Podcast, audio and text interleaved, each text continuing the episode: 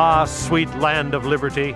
Our founding fathers not only pledged, but gave their lives, their fortunes, and their sacred honor to obtain our God given liberty. Now it's our turn. Liberty can only thrive if it's alive in the hearts of a freedom loving people. I'm Dan Matthews, and I'm pleased to welcome you to Freedom's Ring. Here's our host and constitutional lawyer and minister, Alan Reinach. Welcome back to Freedom's Ring, my friend. One subject that has been in the front page of the papers lately has had to do with checks and balances and uh, who has what power in our government. But where that concept comes from is a matter of ancient American history, so to speak. And I have invited my good friend Fabian Carbajo, who teaches political science and government at both the college and, and high school levels, to come. He had a fun project with his students teaching Federalist number 51.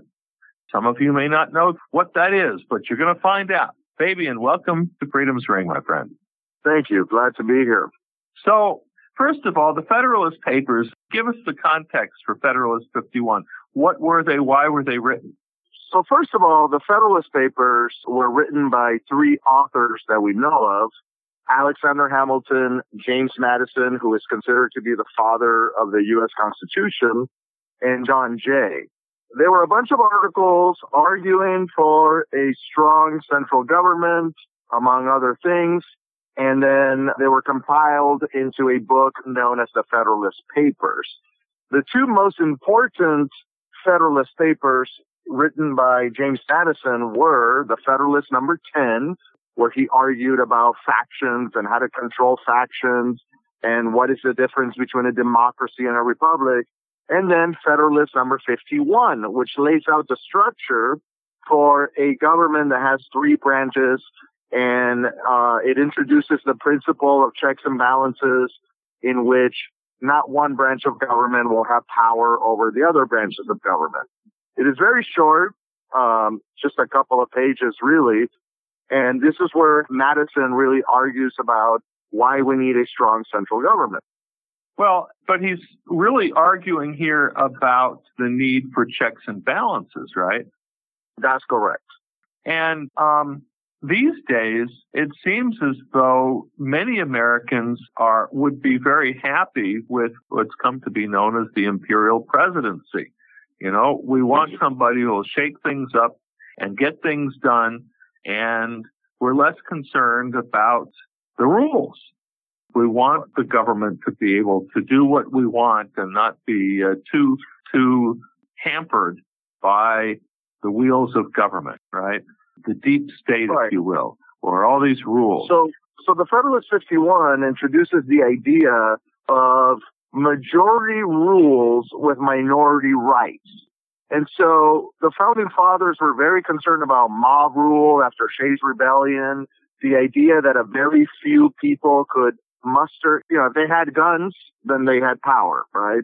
And it wasn't necessarily the thinkers or the writers or the philosophers or the founders that could use force to will their their values and their principles upon the people. So the concern here is how can we check that? How can we what system can we create so that there isn't a mob while at the same time we limit the power that the government has upon individual rights. So if you give the majority mm-hmm. what they want, they'll be happy. But you also got to be concerned about the minority so that you don't have right. uprisings and you don't have people that are upset. Yeah, I mean, I'm looking this over. It's been a long time since I've read it. And and it's absolutely brilliant. You know, the most famous quote from this is, "If angels, uh, it's uh, let's see, now if men were angels, men were angels." Yeah, I'm missing the quote, but go ahead. Then we wouldn't need a government, right? Right. Um, if angels were to govern men, neither external nor internal controls on government would be necessary. Is one thing that he says. Yeah, but uh, I don't think any of uh, my listeners are under the illusion that those governing our nation are angels, and I don't think right. that depends upon what political party uh, you know you favor. Our politicians are not angels, and uh, I like this line here where he says, you know, the great difficulty lies in this. You must first enable the government to control the governed, and in the next place, oblige it to control itself.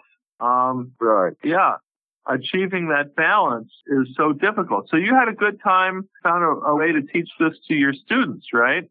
Right. And what I found, Alan, is that it's so relevant right now that I'm teaching this to high school students who are advanced right? Who have some context, some knowledge. I'm teaching it to regular students who don't have any context for this document. And I'm teaching it to college students. And what I found was that every single one of those levels, it was a relevant document. It was engaging. It made people think. It gave us wonderful discussions. And the current events were also very, very helpful. And so this is a document that was written 231 years ago as of last Friday. So why is a document that is that old still so relevant today? Is what I asked myself and it kind of stood out. And did you answer the question? I did. And what I found is that anyone who's paying attention understands that there are some branches of government at the moment who are testing the limits of our governmental structure. They're testing the limits of what each branch of government was designed to do. They're testing the limits of how far they can go.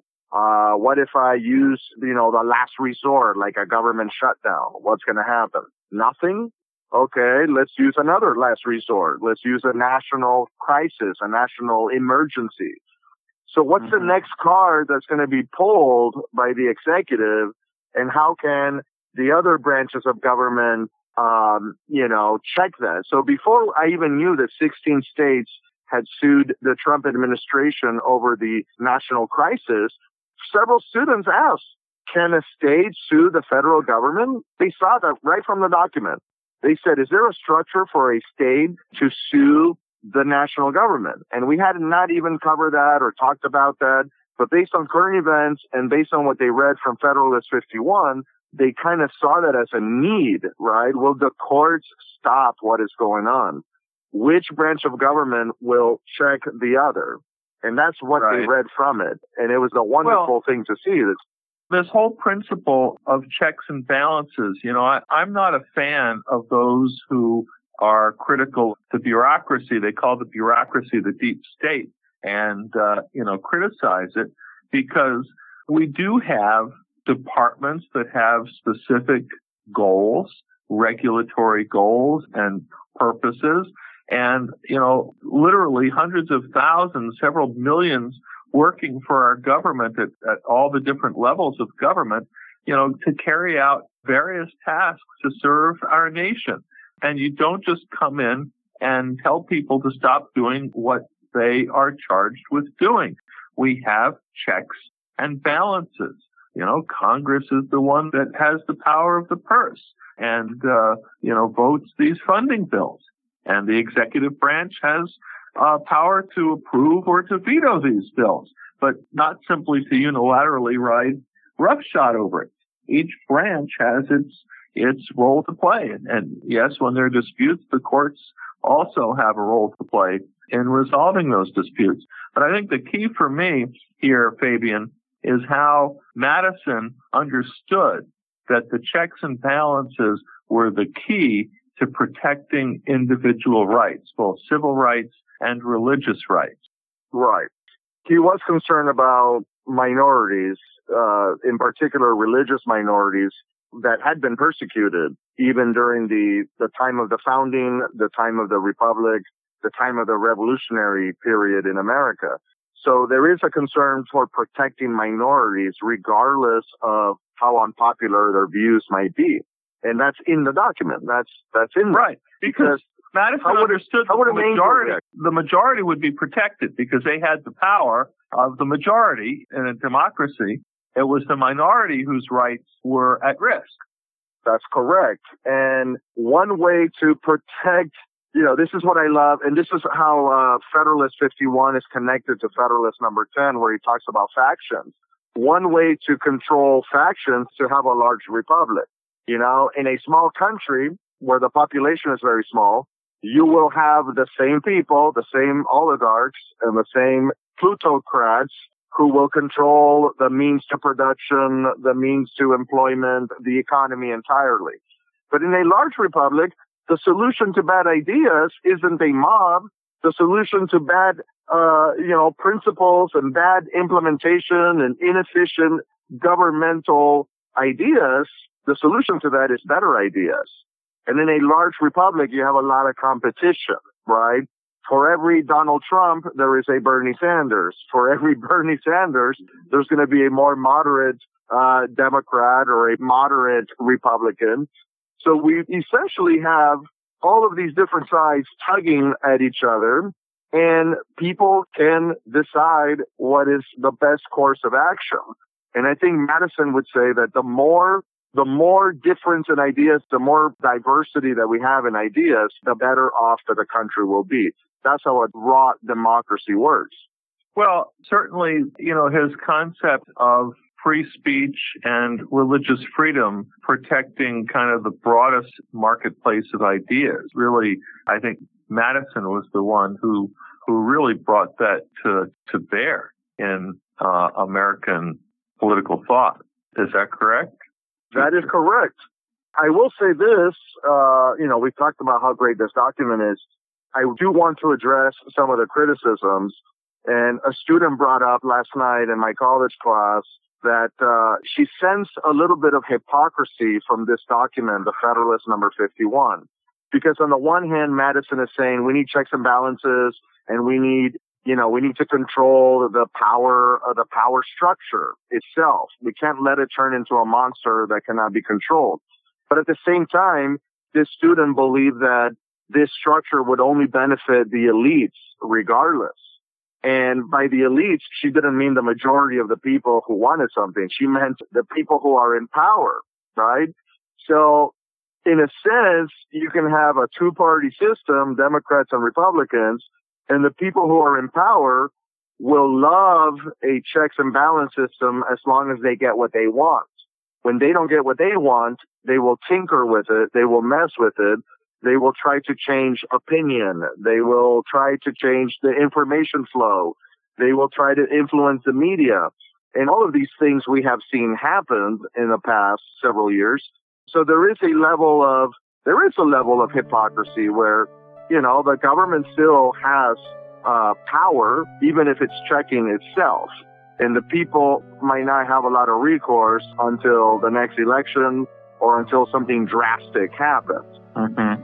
Well, I'm not sure that Madison can be charged properly with hypocrisy here. He's, you know, framing the structure for uh, how imperfect human beings can somehow restrict the accumulation of power to, you know, to minimize the risk that people's rights would be trampled.